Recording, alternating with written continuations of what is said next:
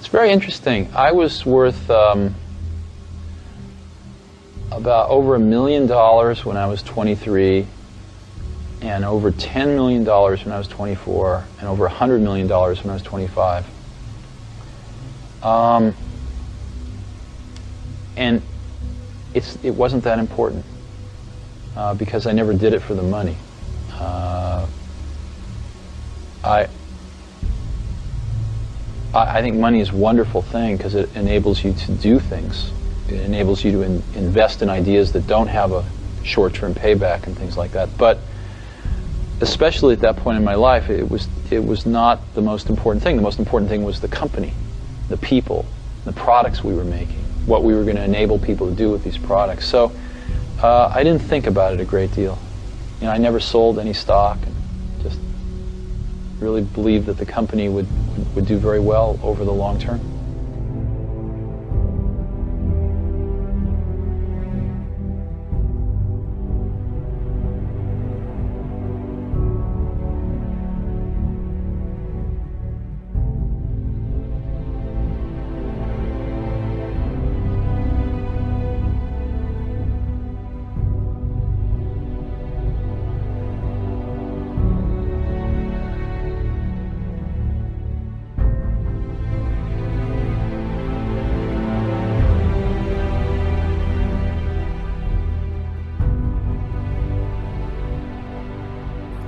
Welcome to the 35th episode of the Noded Bitcoin podcast. Uh, today we have a repeat guest, Saifedean Ammous. He was on about a year ago, or maybe even a little more now, uh, and that was our most popular episode by far. So we're very excited to have you back, uh, and uh, now you're you're only more popular now than you were back then, despite the the price going down. Yeah, also more unpopular as well. Thank you so much, uh, Michael and Pierre. It's uh, it's a pleasure to be here. This was one of my first, if not the first interview I did, and uh, still possibly, probably the most fun. So let's see if we can top it today. yeah. Uh, so, all right. Uh, now, do do we have any uh, announcements? You have another book coming out, safe yet? Um, no, I, I, I don't want to saddle myself with an obligation to start writing, but uh, no, I'm working on my uh, monthly research bulletin. So I decided that um, waiting for publishers to uh, get a book out is just too painful. It took me about a year from finishing publishing my book last time around to have it having it published. So uh, to get myself to be able to write more and to um, be able to be read more, I think the best thing to do is to try and just go directly peer-to-peer publishing, essentially. So I'm set up a Patreon account where, if you're interested in uh, reading my writing, you can uh, contribute and receive a monthly uh, bulletin of research on economics. I've done three so far. Just sent out a third one uh, a couple days ago. Um, the last one was on uh, Bitcoin's energy consumption and whether or not Bitcoin is going to destroy the planet find out by subscribing today. Yeah, and these are these are like extremely high quality. It's not like a blog post. Like this is 22 pages long, uh, and it's just uh, straight 100% Saifedean wisdom dropping.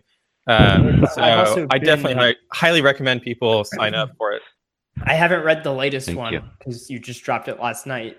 Uh, but uh, you know, I've read the other two, and these also aren't just rehashes of the same old stuff. I've actually learned a lot, despite having been in Austrian economics for you know eight or nine years and Bitcoin for six. Uh, I still have learned a lot of new concepts and ideas um, from these newsletters. So these are these are, are, are seriously worth reading. Thank you, thank you, Michael. Yeah, I think the idea is uh, they're like book chapters. So it's um, it's like a fa- instead of waiting another year to write another book and then waiting another year to get it published out, it's better to be writing these chapters one by one now and getting uh, feedback on them from people. And uh, so far, you know, I think the feedback has been uh, positive. It's um, it, it, it, they, they might as well just be added on to the last chapter of my book. I think in terms of the way that I wrote them. So uh, yeah, I hope uh, people keep liking them. Yeah, it's funny because like book publishing, it, it makes a lot of sense, and I, I like physical books a lot. Um, but at the same time, uh, there it's it seems like a little bit archaic in, in the processes that they have set up. Like you should be able to just add chapters and then the next edition that they print, they just it's just a longer book. Um, but yeah.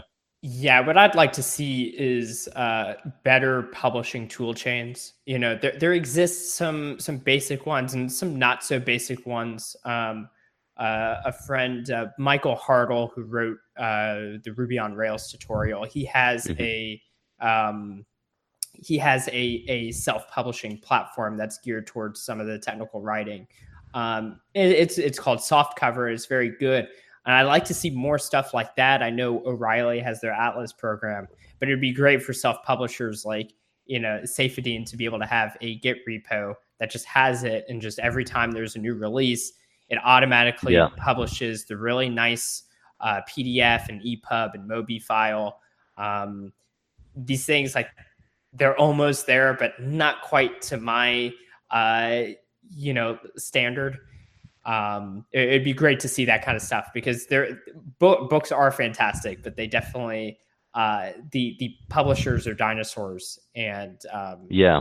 I mean the one the one thing that i'll have to say is that um, you know the where they do add value is pre-screening. The fact that you get one of these major publishers to publish your book uh, gets a lot of people to take it seriously. And this is i think especially valuable for your first book. So I thought it was worth it for the first book to do it with a traditional publisher to just sort of get that, uh, um, you know, imprint of quality. This isn't just some um, you know, swiftly hashed together um, thing that someone self-published on Amazon, which you know most people are not likely to take very seriously. But I think now I have more freedom in terms of just being able to experiment with ways of uh, writing directly to people.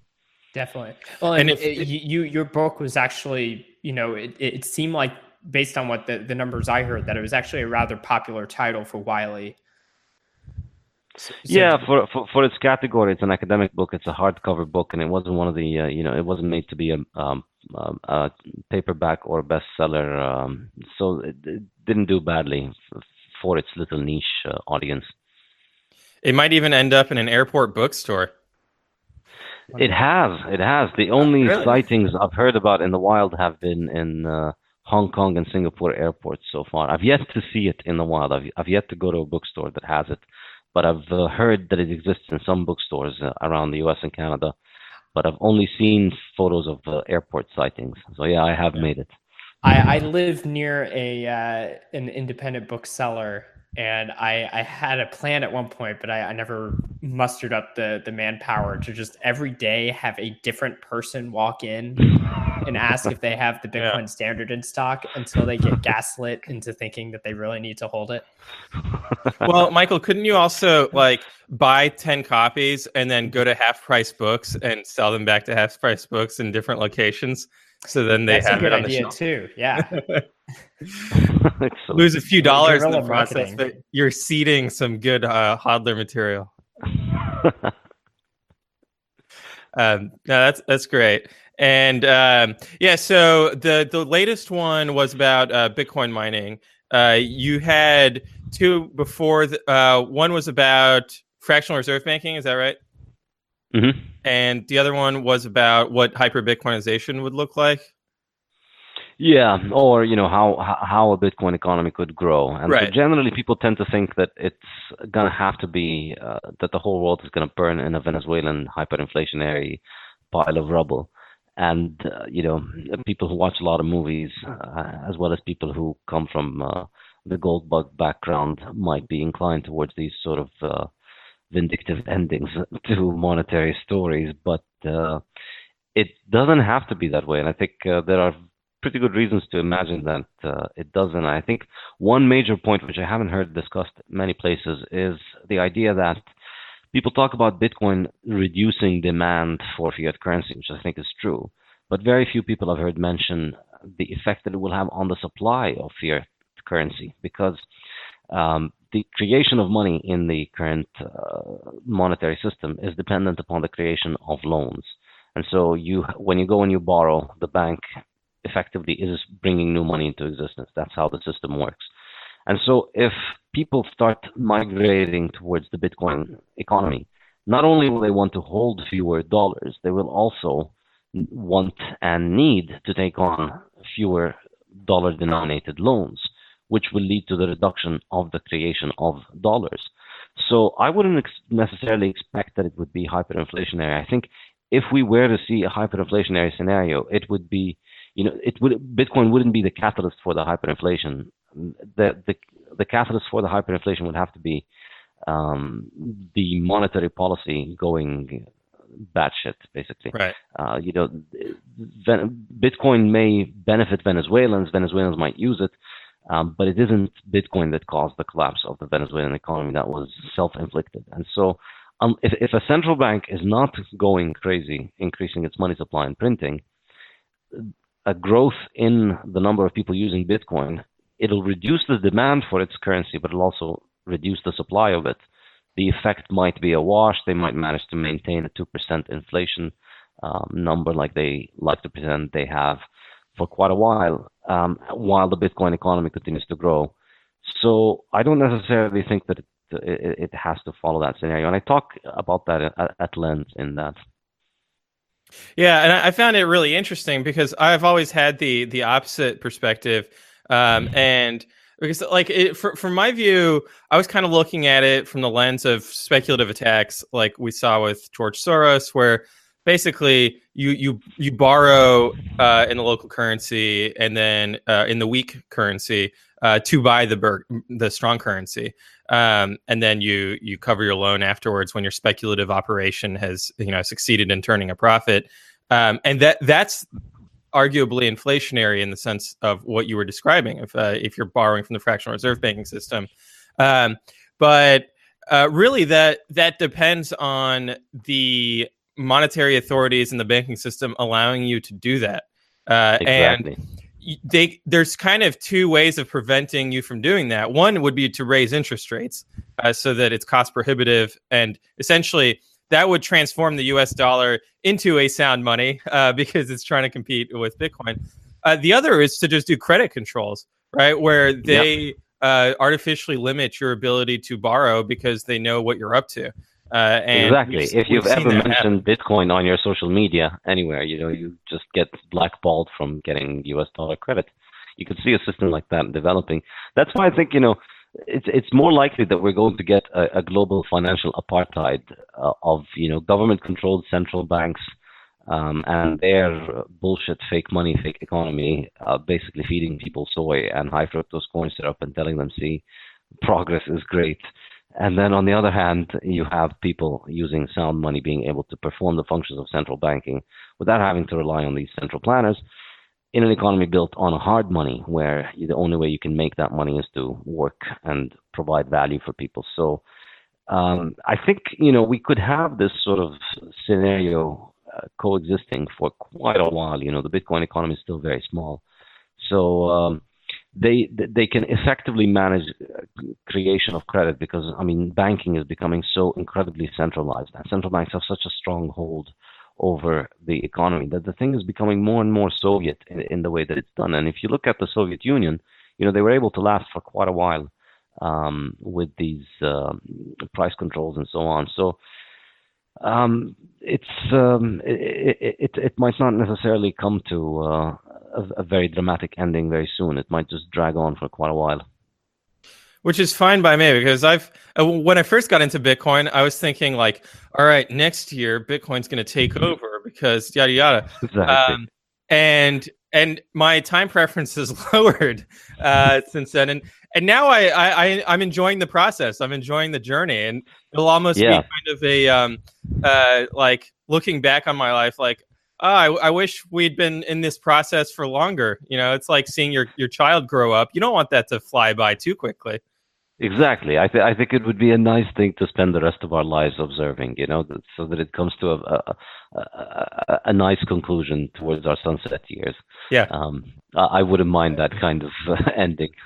it, it, gives us more time to be building and figuring out, um, you know, how, how Bitcoin fits into all this. I actually would worry about hyperinflationary scenarios for a multitude of reasons. First off, uh, you know, I, I think people I don't think people appreciate just how how scary the idea of a society losing its money is. That's not yeah. that's not mere you know inconvenience. That's full on societal breakdown. Yeah, and um, arguably, like that's what caused World War II, right, in the Holocaust. So uh, we should be very careful about cheering that on. Yeah, yeah. it's it's uh, it's absolutely horrifying proposition.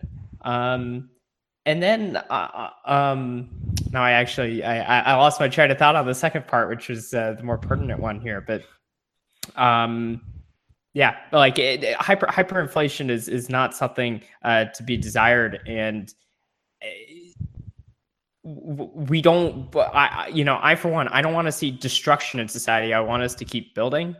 Uh, so the more that we can peacefully transition. Um, yeah. I- into a into a new structure, the better. And we have this all the time yeah. in the world. Bitcoin is not. But Bitcoin yeah. is forever. So. yeah, and, and the thing is, the, this is the the primary thing. Hyperinflation doesn't just happen because the currency collapses. It happens because the currency collapses and people have no alternative. You know, you can't just go back to bartering uh, stuff again when you live in a city that is highly specialized where nobody produces anything that they themselves consume, and everyone is dependent on a very specialized network of trade. So you need a form of money, you need a banking system for that. And if that is monopolized to a governmental shitcoin, once that shitcoin collapses, the whole banking system is inoperable. But what we have with Bitcoin is, you know, we're not going to get this situation where people are left stranded without a banking system, I think, because people are going to just be migrating towards the new monetary system of Bitcoin and you know that system is just going to grow as more and more people grow into it while the other system won't necessarily collapse because as i was saying you know the demand is declining as well as the supply um, or at least the speed of the increase of the supply. So it could just end up looking like an ordinary upgrade you know it, it's taken us maybe 30 years to move from primarily reading newspapers to now just reading things online.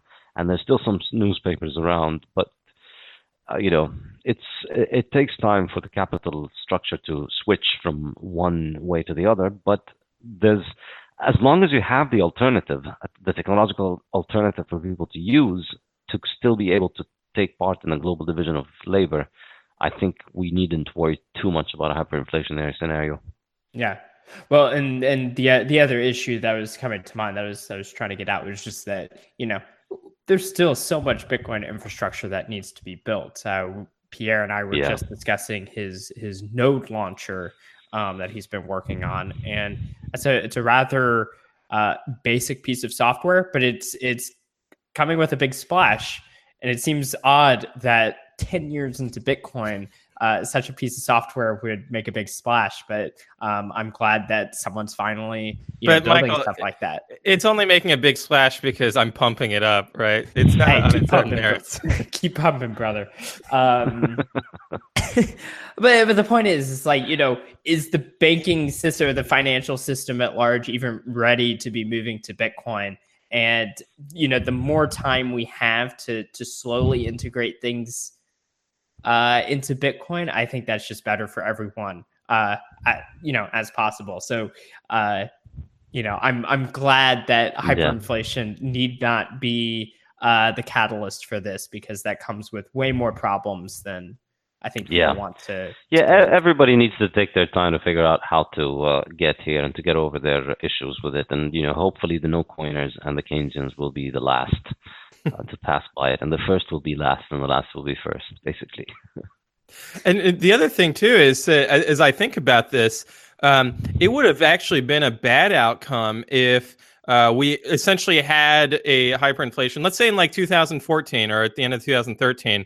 Um, yeah. And essentially, uh, at that point, there was no layer two lightning like proposal or anything and everyone's energy would have been into okay we need to increase the block size limit because otherwise we're going to have you know not enough transactional capability t- to get through this hyper bitcoinization event and it would have gotten centralized and then you know only yeah. the miners would have controlled the monetary policy and we'd be back to square one except that it's miners controlling the monetary policy yeah, we, we need better quality hodlers to get there. You know, we okay. currently have a lot of people who got rich very lucky, very quickly by just holding coins. You know, people like Roger Ver who just think Um, they're geniuses, and they're just going to have to stupidly find their way to getting rid of all their coins eventually and so that you know um, the people who hold the coins aren't just a bunch of idiots.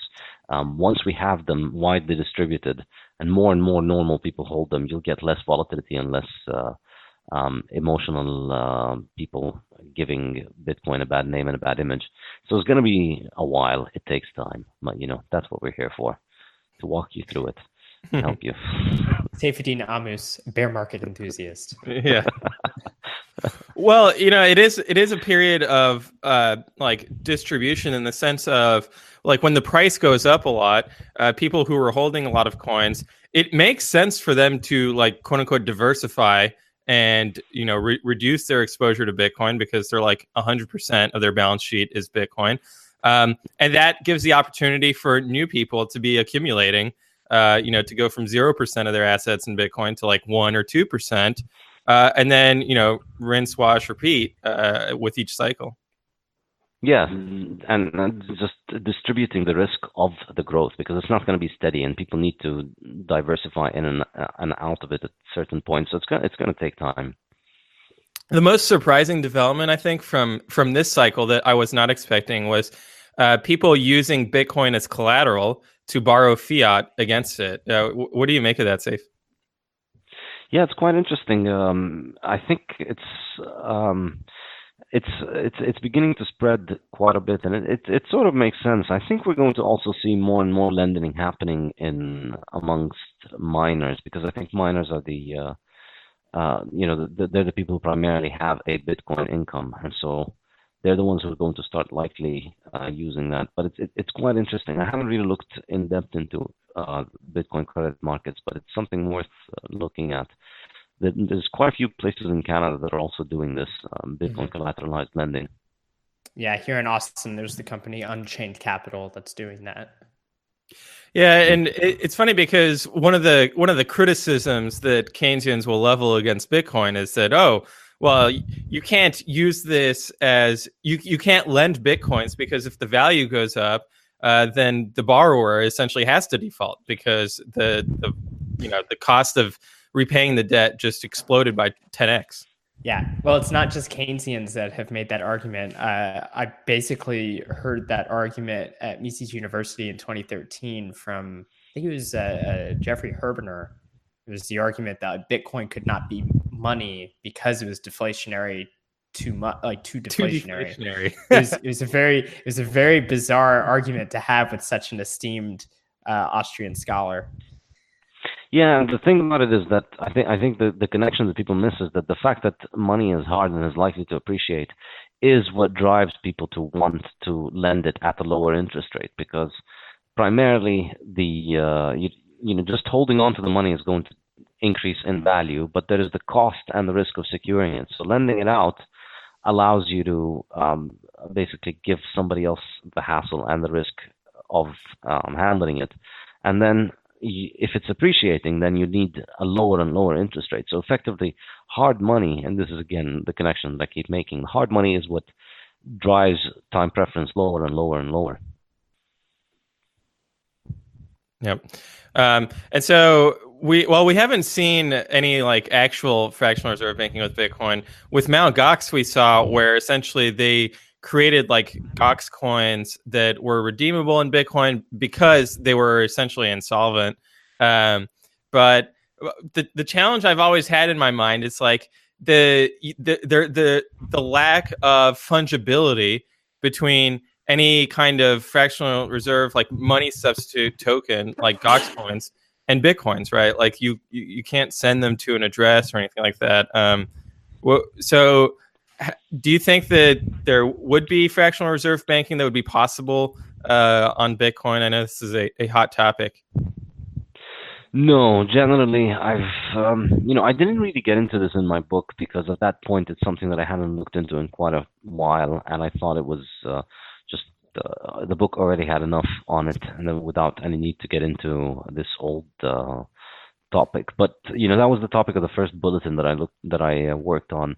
So I, I, I, went back and I, I, got back into the debate and started reading a lot of the work of uh, the old Austrians on this. And I think the conclusion that I've arrived at is this: that fractional reserve banking can't really work with a hard monetary system. And all the time throughout the 19th century, whenever it was being tried, and even before, you know, when uh, when fractional reserve banking was tried, that was what caused the business cycles under the gold standard, and it would cause the crises and recessions that were taking place. And the move towards creating the central bank came because of the incompatibility of the gold standard with fractional reserve banking. I mean, this is really the key point that you have to have a central bank that doesn't use gold as money, that has uh, its own uh, money that it can uh, create effectively at low cost in order to prop up a banking system. So you have to get rid of the gold standard in order to keep the fractional reserve banking system functioning. And the way that they got rid of the gold standard, of course, is you know it wasn't market competition that drove out gold. It was gold confiscation and it was the takeover of or you know the banning of gold banking. So banks were taken over, and it's that that was a trivial thing. It wasn't a military problem because there's a few banks, and it's largely centralized. So um, you know, it, it, was possible to take over uh, central banks and take over the gold reserves. And that's what allowed the fiat money system to continue to let fractional reserve banking operate. Without a lender of last resort, I think it would be completely unstable. And I think um, any attempt to try and pass off, knock off Bitcoin as Bitcoin is not going to work. Um, and it's going to be far less successful than any similar attempt with gold for the simple reason that you know, government could stop you from using gold anywhere outside of people you can deal with with your own hand, you know, physically hand over physical coins, which at this point is practically useless because most of the economic commerce that you do every day is with people from all over the world. And so having money in your hand is not that important compared to having a banking infrastructure and capability denominated in that currency. So only because government could stop that from operating around gold could they have a monetary system built around fiat money, which they could then use to prop up a fractional reserve banking system. So I don't think you can do the same thing with Bitcoin, or at least Bitcoin has a much better chance of resisting that, which is why it's interesting.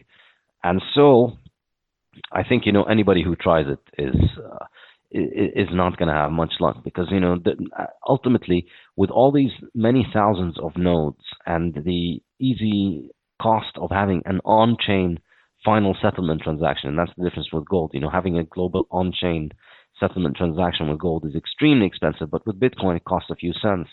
So with the global accessibility of that, far more people are able to access final layer settlement than in gold, and so therefore far fewer people will have any incentive to accept gold uh, Bitcoin substitutes on par with Bitcoin. I think that's ultimately why anybody who makes Bitcoin substitutes will have them trade at the discount at which they were backed, uh, at which they are backed by Bitcoin. Yeah. And it's funny because you'll have you'll have B cashers be like, oh well, you know, if if uh, transaction fees go up to fifty dollars, then it's just like as expensive as moving gold which clearly they've never paid to move any amount of gold, right? Um, if, if, I think that uh, it was Germany that uh, shipped gold uh, from the U.S. to to themselves, and it cost millions of dollars. Like that's a completely different order of magnitude uh, for the same amount of value. It's all tungsten. Yeah, right. Yeah, and uh, and then the cost of verification to make sure that they actually received gold uh, you know that that that has to be taken into account as well. So um, exactly, Bitcoin transaction fees can go up to hundred thousand dollars and still be pretty competitive with gold, probably. Well, and and if they go up that high, that means that the value of the existing, you know, 18 million bitcoins has also gone astronomical. So it's not it's not like your your little stash of one bitcoin now becomes uneconomical to move uh, it's that that one Bitcoin is now worth way more than it was, uh, and I think that the the fees will always be roughly proportional to the value of the the Bitcoin network. But we'll, we'll see how that shakes out. I've actually wanted yeah. to to look at historical uh, Bitcoin fees denominated in Bitcoin. In Satoshi, yeah. They're, yeah, what are the biggest problems? Like people people always refer to the dollar price, not you know, in, instead of how much uh, how many bitcoins are being spent. So eh, they're operating on a completely, you know, fundamentally wrong unit of account for well, analyzing if, this. I, I, disagree. I think that the unit of account is appropriate for them personally because they are living paycheck to paycheck and doing spend and replace and are otherwise pretty poor. Right. Yeah, it's it's the wrong unit of account when you're trying to imagine what is good for a long term right civilizational uh, money. Yeah, that's what I mean, of course. And um, yeah, if I, I remember, there, you know, you can go look at old Bitcoin transactions, and there are literally fees of an entire Bitcoin. So, if anything, I think Bitcoin fees have have in many ways gone down over time.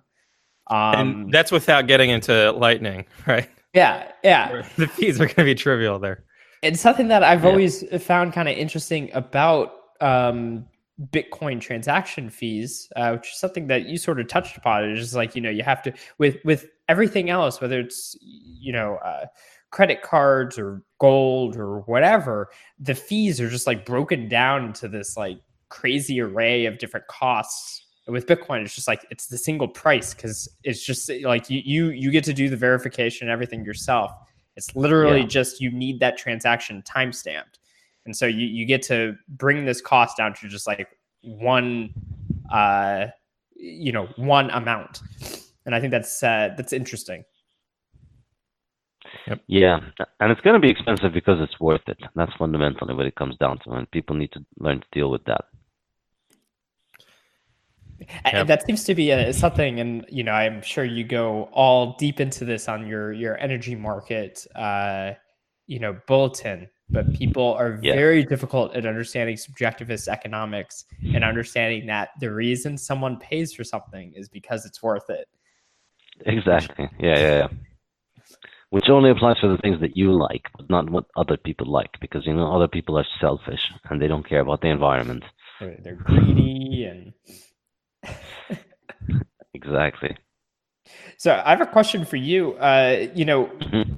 After the book came out, and you know, well before, there's been a lot of uh, blowhard criticism from people. You know, like the Frances Coppolas yes. and David Gerards of the world. Um, yes. You know, alcohol fueled. You know, rants. Rant. Yeah, yeah. Like you know, screens. Um, that being said, I'm curious to know uh, whether it was you know feedback while writing the book or um, you know after publishing and people giving feedback on the final product. Uh, what are some of the most interesting criticisms that you received of your work? Um, if if it was while writing, how did it change uh, some of the arguments you made and uh, or if it was after, like you know, is, have you changed your mind on anything? Will there be you know updates in a theoretical second edition. Errata. Yeah, well, there's one uh, quite embarrassing bit of errata, which is just the first exact first word of the book, which starts on November 1st when Satoshi Nakamoto.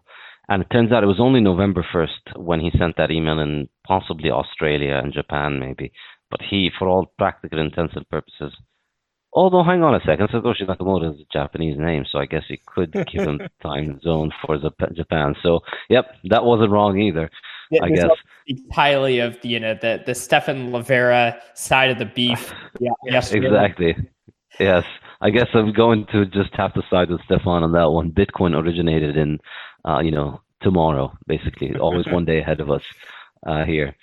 Um, but no, I mean, to be honest, like these. Um, these uh, sort of bitter no coiners creeds um, haven't really contributed anything uh, substantive in terms of criticism. The thing is, there's a few key ideas of my book that unfortunately none of these people has even um, considered. So many of the reviewers on Amazon will talk about it.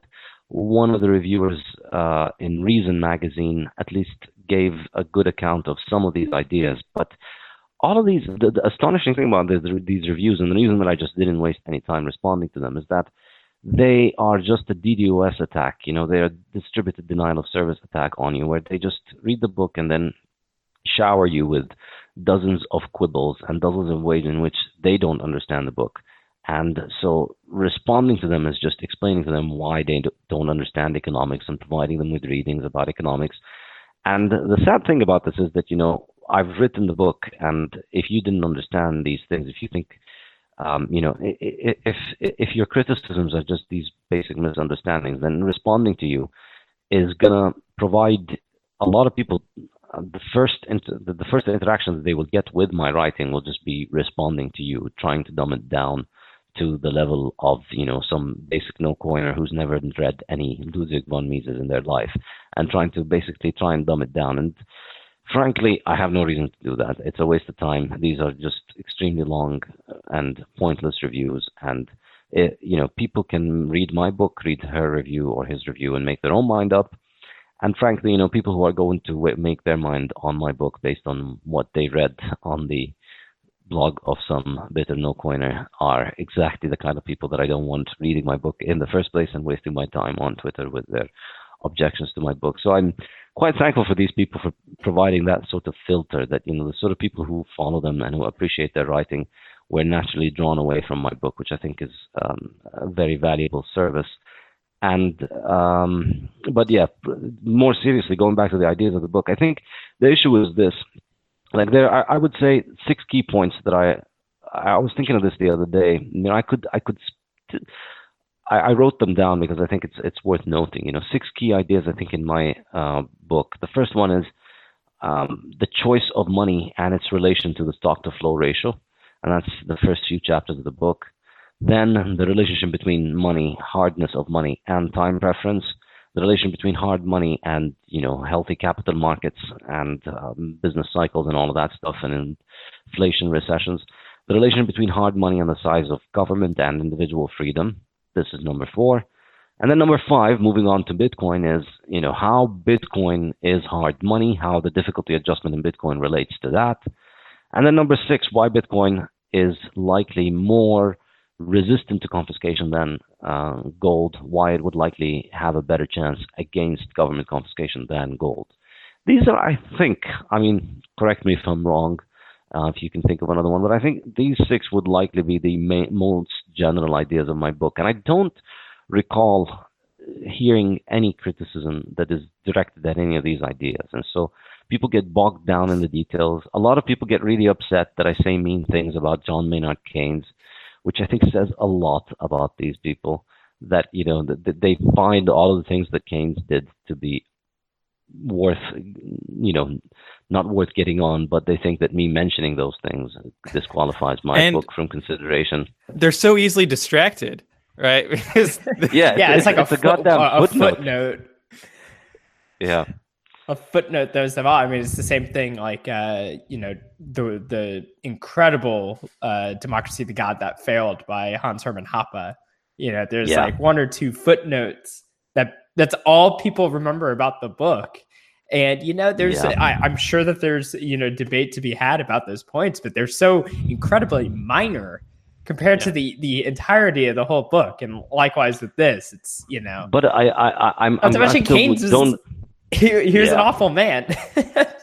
he was an awful man. I think it's completely irrelevant, but and, and I definitely don't regret putting it in the book. And if I could do it again, I would, because I think it's a great filter, really. Because you know the sort of people who get upset about this, the sort of people who get uh, you know agitated about the fact that you're mentioning this, have very different priorities and and they're also the sort of people who completely miss on the point of time preference i mean frances coppola's review just didn't even mention any of this stuff about time preference or she, she would just characterize all of the three chapters in the middle of my book that you know oh basically government is bad and so then moves on to you know quibbling with uh, little powerpoints or there was a there was a similar review in cato which also you know just oh, completely yeah. missed all of these points and just went on about how you know, uh, the, yeah, how could he say something like that about Keynes? I think it says, it, it, you know, you would expect that from an intern at Cato, but it says a lot about Cato that they just, you know, instead of actually engaging with Bitcoin, um, they, they, they dismiss this and just give some intern uh, a review. Well, I think they've, at. I think Cato has always been threatened by by Bitcoin to some degree. I mean, they've they've had. Uh, you know plenty of talks at their uh, you know various conferences from people that just say wildly incorrect things about Bitcoin. Um, I, I forget some of their names, but yeah, the, the Bitcoin is Bitcoin. Ha, its main competitor is the Fed, but in many ways, Cato is a large competitor as well because Cato wants to be able to write policy papers about the Fed. They need the Fed yeah. to exist in order for them to like talk about what they think. Uh, you know, they they want to be in the Fed so they can be like, oh, well, we need to have this kind of free banking, as opposed to you know just shutting down the whole thing. Um, and but Bitcoin, also, yeah, and uh, Bitcoin threatens and, that. Yeah, and it's also out there threatening the market share of people out there looking for sound money and solutions to monetary policy. So, you know, one option is you buy Bitcoin, another one is you subscribe and donate to Cato and get a lot of policy briefs and stuff. So, it's it's, uh, it's and then market realities out there on on their wider policy objectives of having less government, like Bitcoin uh, plausibly could accomplish that much more effectively than their lobbying of bureaucrats, right? Um, so if it means that governments have a harder time to of taxing people, or the taxes are felt more clearly because the lack of inflation, uh, then the size of government and the scope of government will, will shrink. Um, but yeah, I mean, I, I, didn't I didn't like Cato before I got into Bitcoin, so I continue to not like them, and uh, I guess that's Beltway libertarianism for you. Exactly, it's Beltway libertarianism, and there was something I think that they kicked out Murray Rothbard, which I think you know, yes, is, uh, that's it. That beyond so, the pale. Saif. Who, who are you, some of your like favorite, but also kind of old school like like Austrian econ- economists. I'm thinking like the Mengers, the Böhm-Bawerks, the the the kind of lesser known figures, not not the, the deep cuts. Yeah, the deep cuts. Um, I mean, I'd say I'm, you know, I'm I'm not gonna go hipster on you. I'm just uh, vanilla, uh, a Rothbard fanboy. Okay. Uh, not, nothing exotic here. I'm just, you know, popular uh, kid uh, going for the Rothbard, like all the popular kids, you know. yeah. We've all been to high school. We know the Rothbard kids. Um, but um, I'd say the, uh, the, the one economist that I think is um, other than uh, the, that I would say highly underappreciated. He's not exactly an economist. He was a banker, but he wrote one book uh, which was hugely influential in, in, in um, not just my book, but in, in, turning my mind on to the issue of sound money and its relation to time preference and individual freedom and economic uh, prosperity and so on. His name is Ferdinand Lips. He's a Swiss banker, and he, um, you know, he he lived through the period of the, you know the, the abandonment of the gold standard across the world, and watched as Switzerland was the last country to abandon it. So, you, he, you know, he comes from that world of gold. He thinks and talks like somebody from a civilized um, place, even though he lived in the same 20th century that uh, we remember.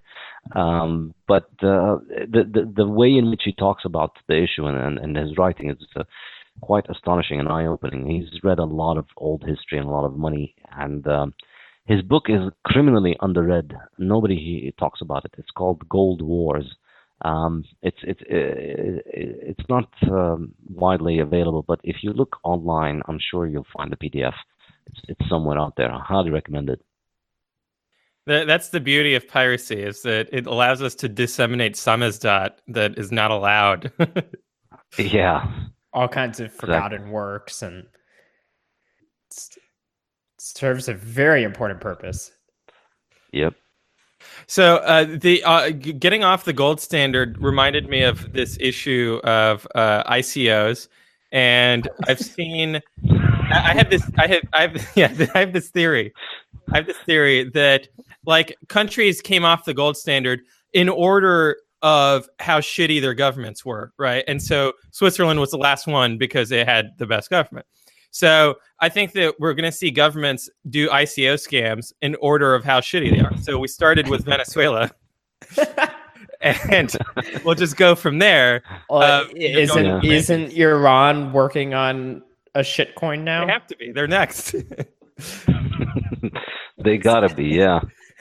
People talk about but, all these countries that are sanctioned by the U.S. going and moving towards um, Bitcoin, and no, I'm with Pierre. They're gonna have to go through the shitcoin phase. Well, the the, the weird exception though is that you know there's all these reports of North Korea being into Bitcoin.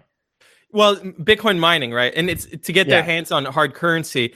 And same thing in Venezuela. They've been like seizing mining equipment to get hard currency to to, to mine bitcoins.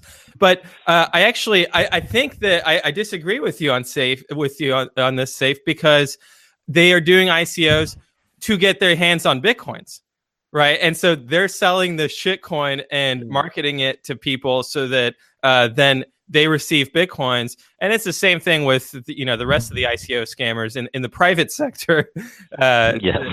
so uh, it's it's a way of uh, yeah scamming people out of their bitcoins uh, yeah, but let's face it. I mean, uh, who, who's going to get the private keys? Is it going to go to the public treasury, or Oh, are they no. going to be?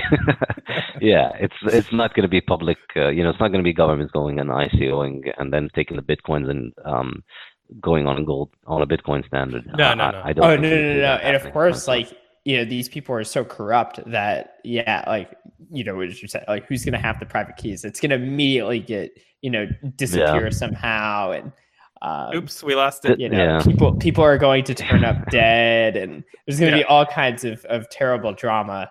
Um, I don't know if we're going to see a Hollywood movie about a tin pot third world country that mines Bitcoin and becomes, uh, you know, and then has a power struggle over 100 billion dollars of uh, uh, on a on a trezor somewhere. well or if it's, it's going to actually as- happen in real life first.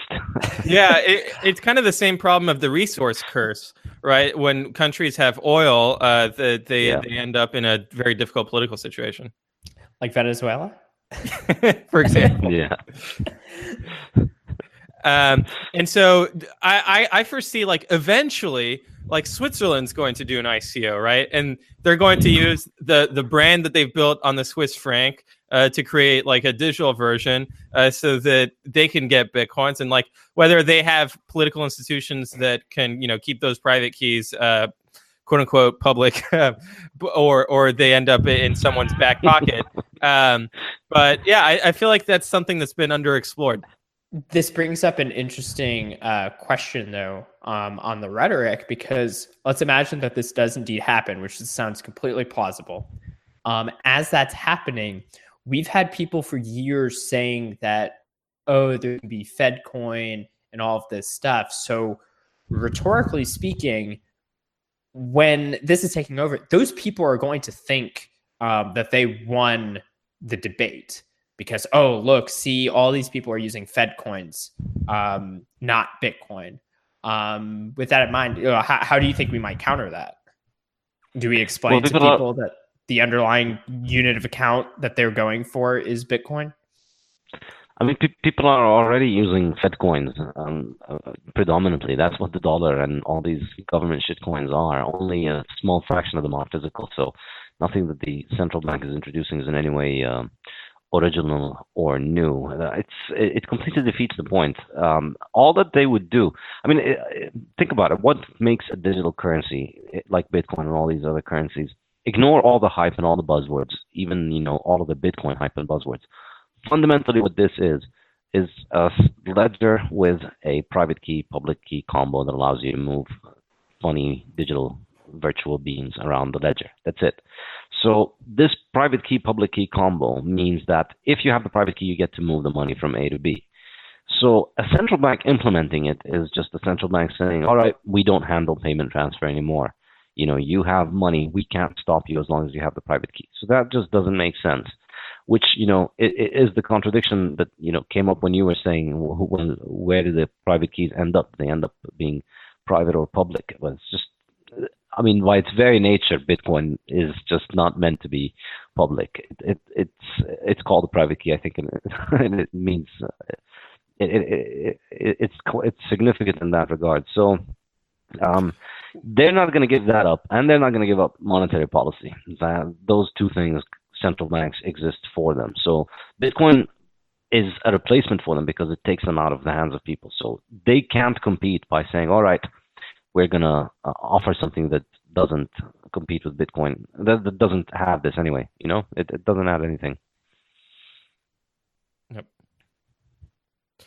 Um, and then the the other thing that I hear people talking about is like having uh, cryptocurrencies that are backed by gold or you know so, some other resource. And it's funny Yeah, because that, that never goes away. yeah, that, We've been that never talking goes about away. that since Yeah. 2012. Well, and I mean, like Hayek was talking about that, right? Of like having a, a currency that's backed by a basket of commodities. Uh, so it's kind of a Yeah. perennial topic. Yeah, Hayek. I don't know what the hell he was on at that point in his career. I think the I think the charitable interpretation that I can come up with is that he knew that coming that having a free market system like that would end up with the gold standard anyway, but just being implemented by Yeah. a private market. Because the alternative of you know, imagine I set up a private company and then I introduce a new currency and I say that this is going to be backed by an assortment of say industrial and agricultural goods. Well, all that I'm doing is that I'm saying that, you know, I am making a market in that industrial good, you know, in iron and in zinc. I'm going to be buying it. That it's going to always be, say, 5% of my stash. And so no matter how much my the value of my money supply grows, I'm going to be continuing to buy copper. So copper miners are just going to keep making more and more copper to dump it into my monetary system. And so my monet, my currency will eventually end up being backed by enormous quantities. If I wanted to really keep the the the, the um, the, the, the you know the honest businessman promise that I make of backing my currency by these commodities exactly by as much as I say, I'm just going to end up being an enormous warehouse for commodities and for producers of those commodities just dumping them as they sit and rot in my uh, warehouses. The on the other hand, any other business that does the same thing with a bunch of gold, they just have to keep a simple small warehouse, and gold is not something that people can dump a lot of on the market and dump the price down. And so whoever runs the currency with gold will have the lowest operational co- cost and will offer people the best, uh, hardest money and the best appreciation and will drive all the others out of business. So we would end up with competitors who back it by commodities, but I think there would only be one commodity, and that's gold. Right. But let's then- not hate too much on Hayek. I mean, let's face it. if, if he hadn't, if he hadn't really sold out a little bit and spoken to the Keynesians in their terms, he wouldn't have gotten the Nobel Prize, and then most of us would have probably not even heard of Austrian economics. So let's true. cut him some slack. Right. It, it, it is funny. I mean, I'm imagining, you know, ICO shills talking about their stable coins and whatnot. Just like, well, even Hayek said, you know, Yeah. you've got to have your, your basket of crypto commodities. This is why you got to check Rothbard before you, you know embark on anything based on what Hayek says. So what what do you make of these uh like index funds of of cryptos, right? Where they've got like and it's kind of silly because it's like 80% Bitcoin, but um anyway, yeah. Yeah. Well, glad you've asked because I'm uh, I'm I'm here to announce that I'm uh, going to be starting my own uh, multi uh, culti coin fund. Which uh, no, I'm not. Um, I mean, you know what we always say about all of these things. There's no point. None of these other coins will ever generate any store of value demand. And so, if any of them has any sort of functional value as a magical blockchain being for unlocking some magical um, blockchain um, buzzword somewhere, people will just buy it before they need that magical buzzword delivered and sell it as soon as they, you know, they have no reason to hold on to it. So I don't think that they would generate any demand in the long run. And so building a portfolio around uh, um, shitcoins is just a shitfolio, basically. That's what the Well, it's like- of it. Cargo culting equity investing, right? Where where it does make sense to have a diversified portfolio. Exactly, and it's uh, you know there it's it's very different because you can have thousands and millions of different companies, but money is different. That's, that's the point. If we're gonna have a digital money, it's gonna be Bitcoin, and yes, diversify because I'm not. I don't think that's certain. I certainly don't expect it to be certain. I I'm not uh, telling people they should expect it to be 100%. Of course, you need to diversify, but you diversify with dollars and gold and real estate and stocks and actual things. Things that are not 100% correlated. It's like all the shitcoins are Yeah. highly correlated to Bitcoin. So what's the point? Yeah, n- not an entry on some scammer's uh, Excel sheet. You know, that's fundamentally what it comes down to. Well, it, it's funny to me how the language evolves to, you know, pump all these different, you know, uh, schemes. Uh, because if you, you know, one thing you can notice is how people people don't talk with a lot of currency uh, lingo around it. They they they move from saying things like cryptocurrency to oh, this is a crypto asset. So see, you have a basket of assets. Um, you know trying yeah, to continually obfuscate what you're actually dealing with. Yeah, I mean it's it's insane why you would want a digital asset to do anything. The, the only conceivable function would be a non-material function, which is money. And then other than that, all that you're doing with an asset is that it's transferring uh, value. You know, there would be a, a proxy for value outside of it. But if it's digital, it's not scarce in its own. So that unless it can hold value for itself, then it's completely pointless. And we're still yet to see one of these. Kitty. Yeah, oh, you know, there's collectibles, uh, so you can have your baseball cards uh, digitized. uh, it's all very exciting, and it's the great new thing that we're building here. I mean, imagine if we just undo the proliferation of information that the digital transformation allowed us, and go back to making everything scarce again. You know, if if we undo 50 years of knowledge spreading and then we charge for everything. Think about that business model. well, it makes it makes sense that uh, people, uh, especially like a, a, Silicon Valley person, would want that because when they imagine less, uh, or sorry, more, more of a barter economy, that's more opportunities for you to step in, yeah, uh, into every economic transaction ever. So uh, you know they exactly. want everything and, and, not only and they also want everything like monetized. Um you know yeah, god forbid someone just has sort of you know tacit uh you know uh values and knowledge and whatnot that they're they're trading on as opposed to like we need we need to have exact prices for literally everything so that i can jump in and you know take a little bit of of that yeah, because you know people don't have an option to just route around you and use somebody else. You know, they're just gonna have to have no other way of you know having a picture of Michael Jordan except from getting it from your blockchain.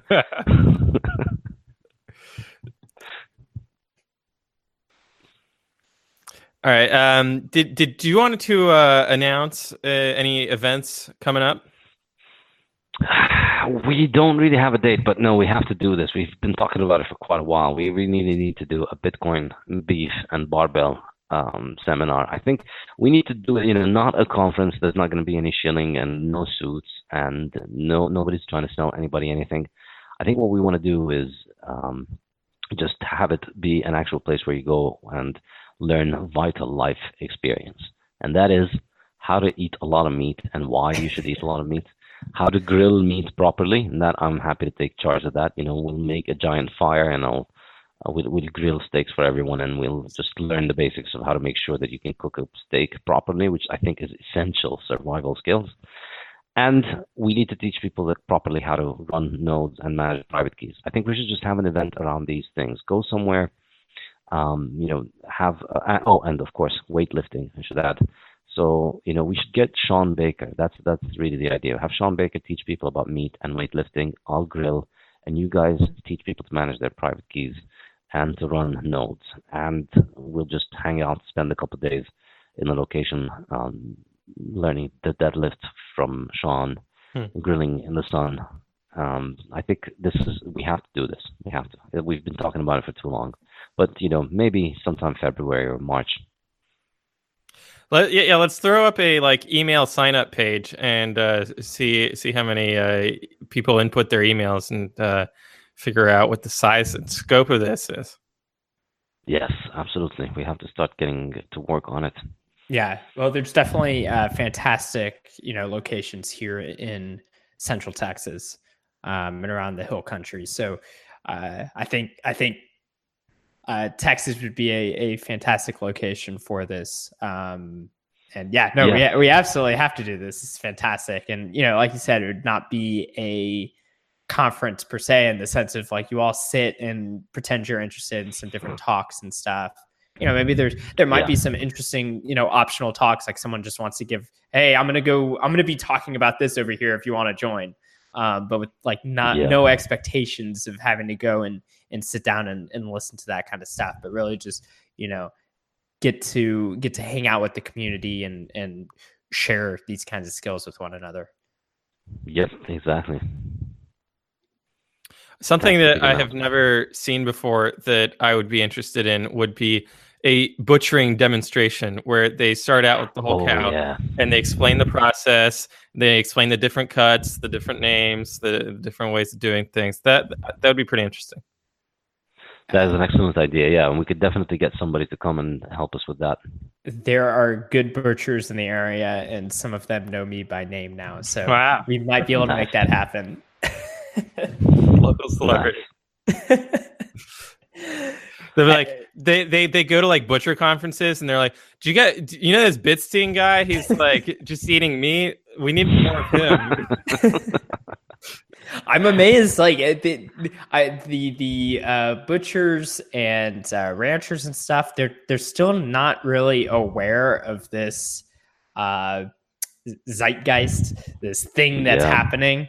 Um, and it's a shame. Like if, if only they knew that they There's so are much about to- marketing opportunity. They're so terrible at marketing compared to the people marketing the horrible garbage food that everybody eats.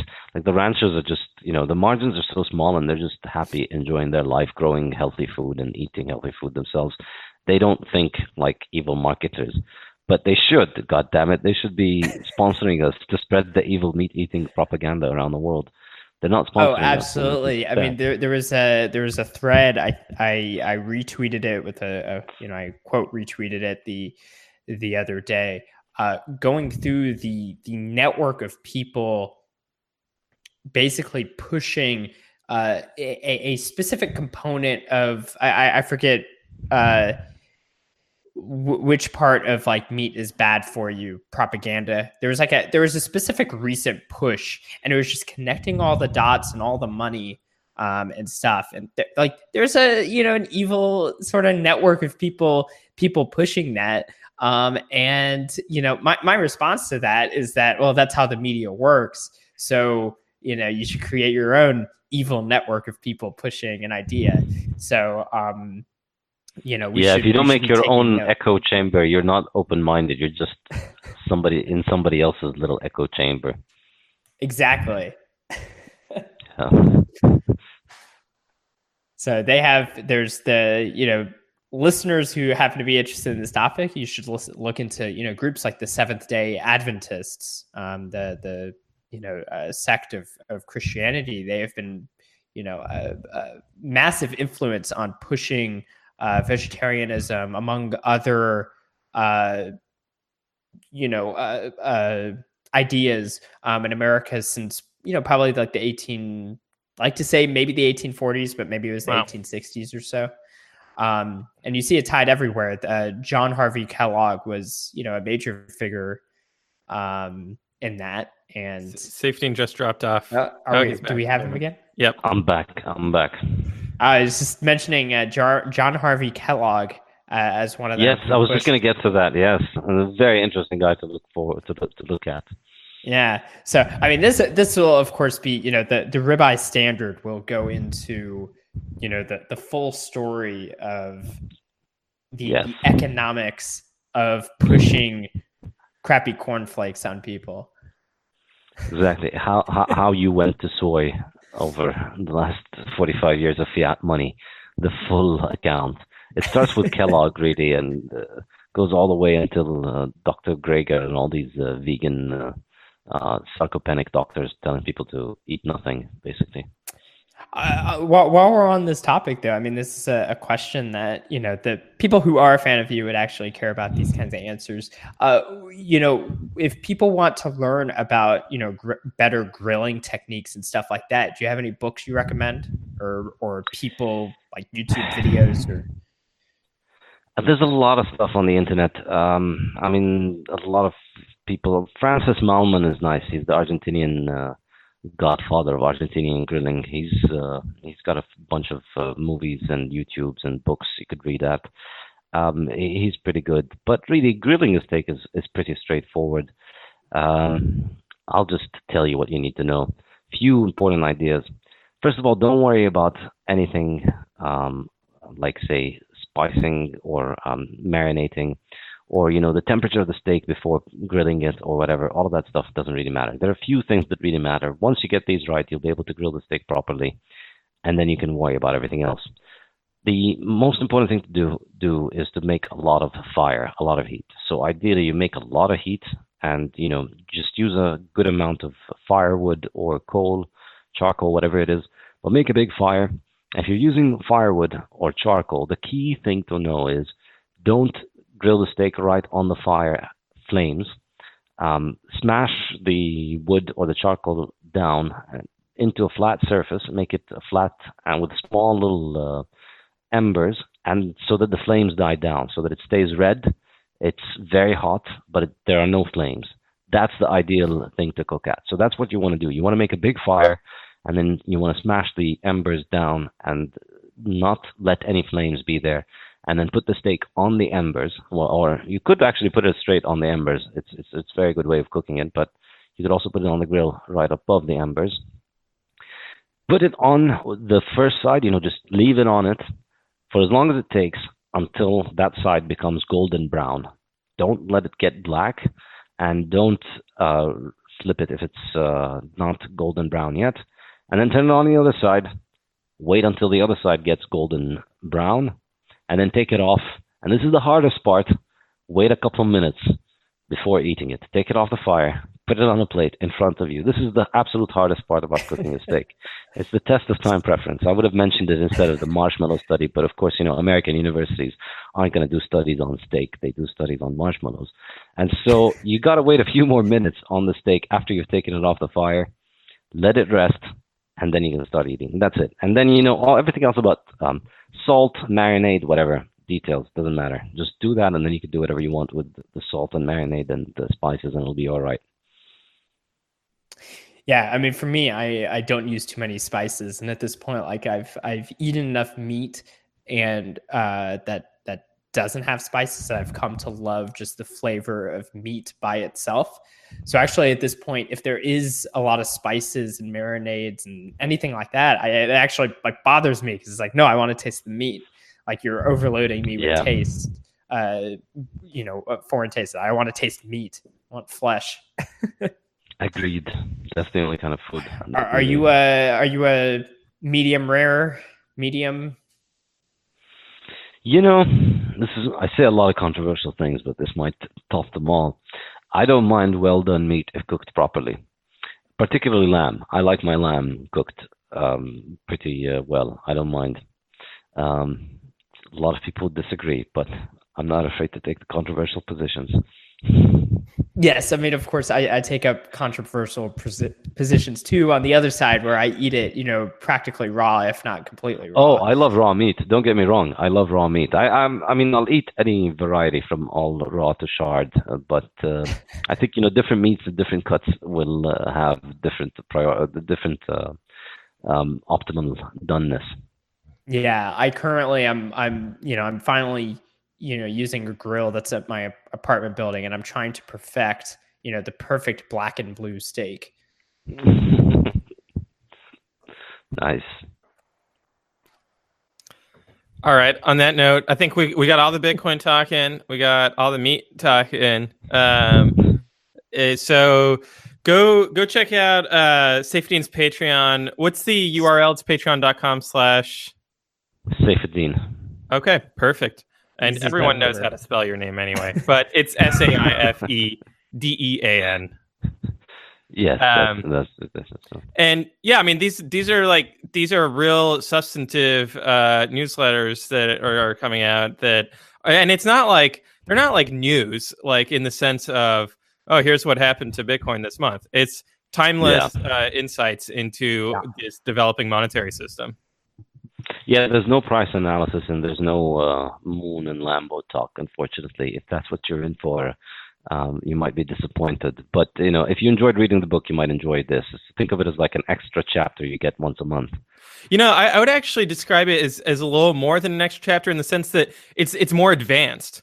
Like it's uh, mm. uh it's like the the graduate, graduate level. level. course. Yeah. Yes, thank you.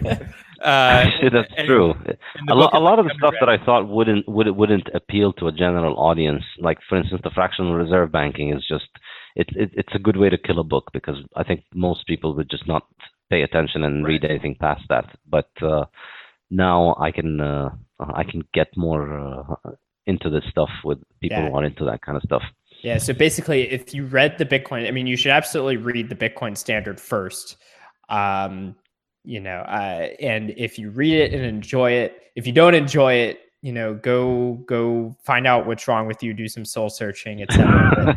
Uh, once you realize how much you loved it and got stuff out of it, if you're if you're interested in then taking it to the next level and digging deeper into, you know, Bitcoin economics, um, you know, the the research bulletin is is the place to go. Fantastic. Yep. Thank you, Michael.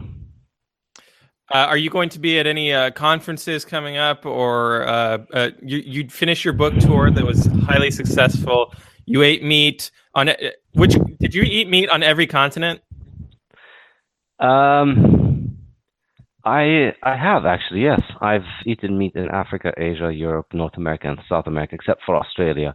I've eaten Australian meat, but I haven't Ah. been to Australia. But yeah, well, Stephan Livera and uh, Bill Burden. Um, I think you guys need to up your game and get me over and uh, make me some good uh, Australian uh, beef uh, steak. Well, is Antarctica a continent as well? So maybe yes, we need, we need to to, do we need to get down down there. Yeah. Yeah. Yes. Although Have I you think ever I had only have like penguin? whale. Hey, I, I don't know. I've seen I've seen pictures of whale meat. I'd eat it. Okay. Yeah, the, Yeah, the Inuit definitely. the Inuit were hunting whales, which by itself is an incredible feat. Um, but they seem to love it. So But I'm that's in the North Pole. Maybe it's a different species. I, I don't know anything about whales, so what do I know? This is going to be our Yeah. project for the next summer after the Bitcoin bar, beef barbell. It's going to be whale hunting in Antarctica. So sign up now. it's the, the graduate level of Yeah. Yeah, Start sharpening your harpoons today. exactly.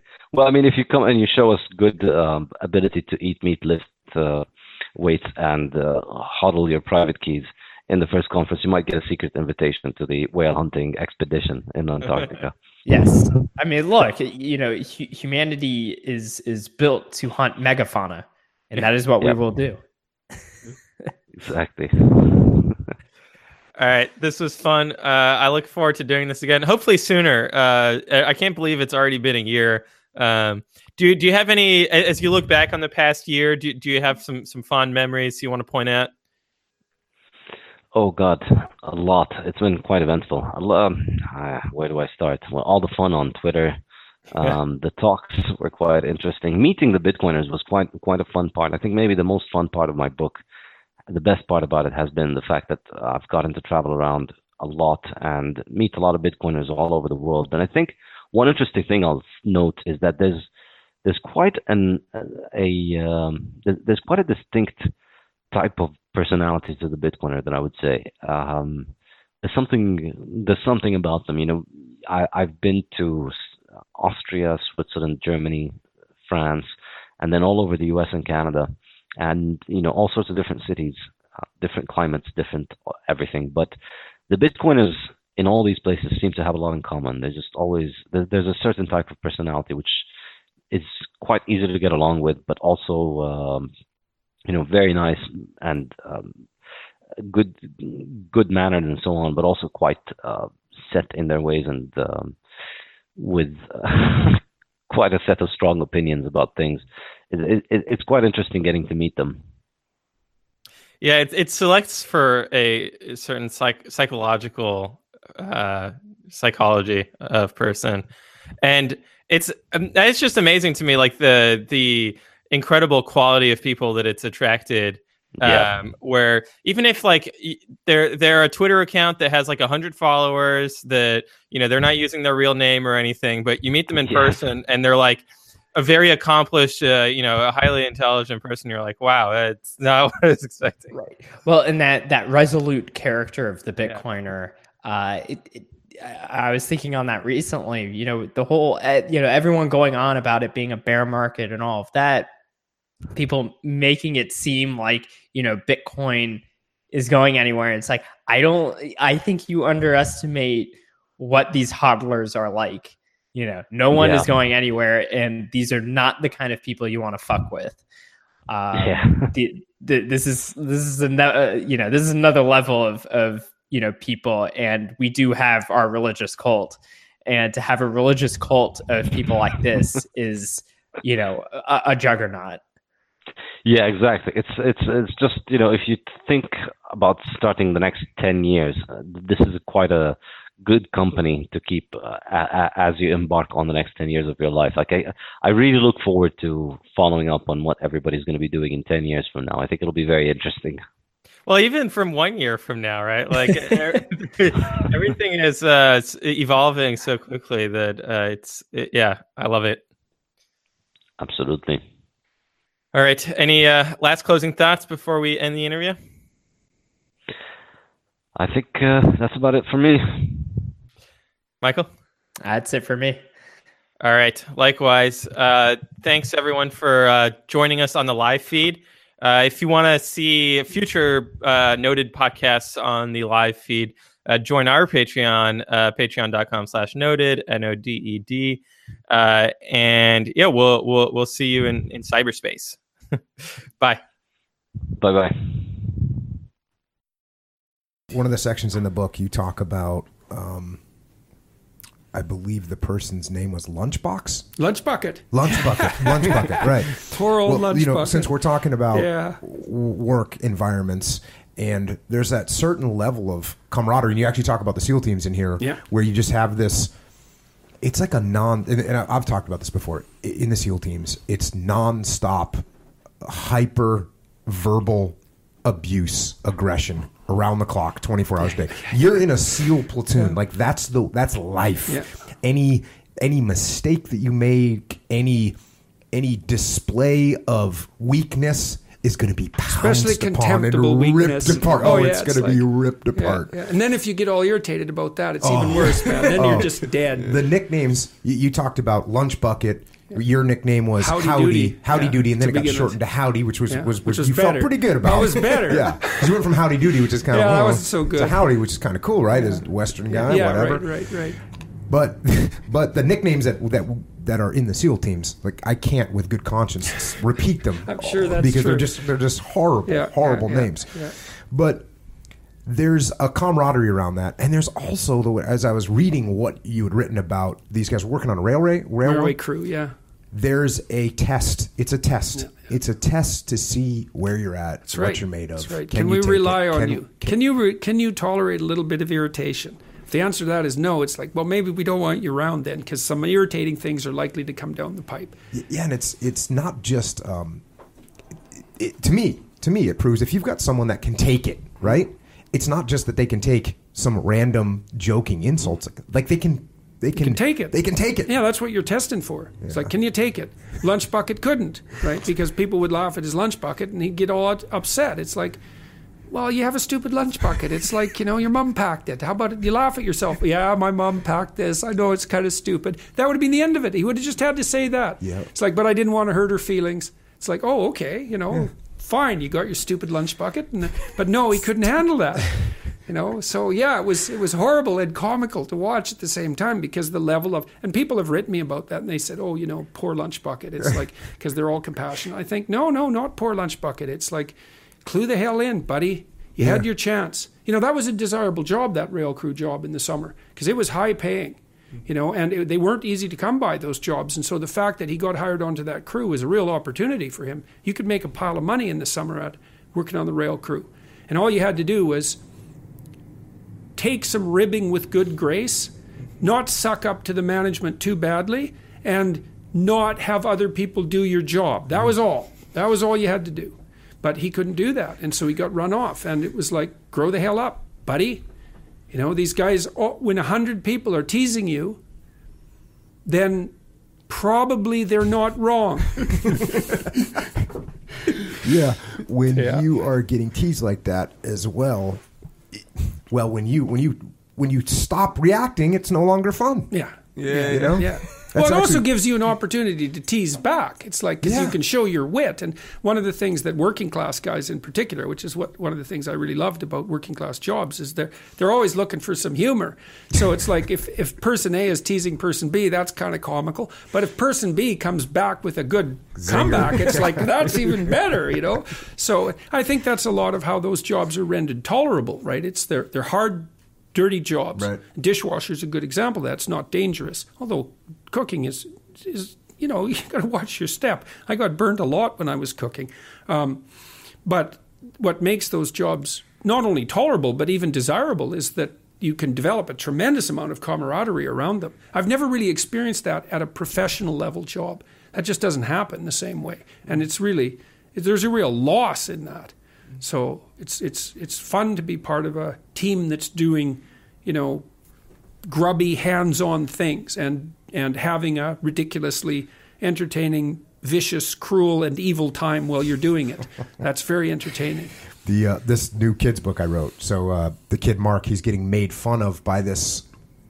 He's a different kind of bully. He's like a mental bully that that verbally abuses people, and he gets called plate face by this character, and to and eventually he gets in trouble for throwing something at the kid because he's calling him plate face, plate face. But eventually, the way he befriends the kid is by mm-hmm. he they have to do a self portrait in class, and he draws a picture of himself looking like a plate, mm-hmm. and he shows it to the kid, and the kid laughs, and all of a sudden they're buddies, and it's mm-hmm. like that's what you do. You take away that, you take away the joy of. Of being so heated and irritated by people that are making fun of you, and you just kill it right Jiu- there. Jiu-jitsu in some sense. Yeah, well, yeah. I had an experience with that about three years ago. I put my videos up online, and people kept saying that I sounded like Kermit. and I thought, well, one person said it, and I thought, well, whatever. But then like five people said it, and I thought, oh my god, like this Kermit thing. So then I went and listened to Kermit, and I thought, oh no, it's like, it's like really, I really sound like Kermit, you know. And so then, well. Then I started to play with it a little bit. You know, I used the puppet, and mm-hmm. when I when I when I went to speak to university students, and I made frog jokes, and then I made a vid, I made a couple of videos that sort of featured me as a frog, and I mean it's crazy, right? It's ridiculous, but but that's and but but the teasing never got mean because of that, you know. Yeah. And the same things happened online to a larger degree as people keep making memes of me. Like, and there's, I don't know, there's lots of them. There's way too many to even keep track of. And I was watching that happen and I thought, okay, this is a good thing because there's humor. And wherever there's humor, that's a good thing. And they're making fun of me, but it's gentle. You know, most of it was pokey, you mm-hmm. know, like, well, you sound like this damn puppet. What do you think of that? It's like, well, if I had to pick someone to sound like, it probably wouldn't be a puppet. But if it had to be a puppet, Kermit's not a bad one. It could be a lot worse. Like, it could be Miss Piggy. Mm-hmm. That, that could have been that, you know, so thank God that didn't happen. But the memes have never got vicious because, you know, I'll post them if they're funny and satirical. And then they won't get vicious because they don't have to. It's like, can we poke fun of, at you? It's like, yeah, please do. And mo- the more the better, really, because th- that'll also help keep my feet on the ground and keep me awake. And plus, it's funny. And like, one of the things about life is that a sense of humor, that's a good thing to, to arm yourself with because sometimes you just don't have anything other than that.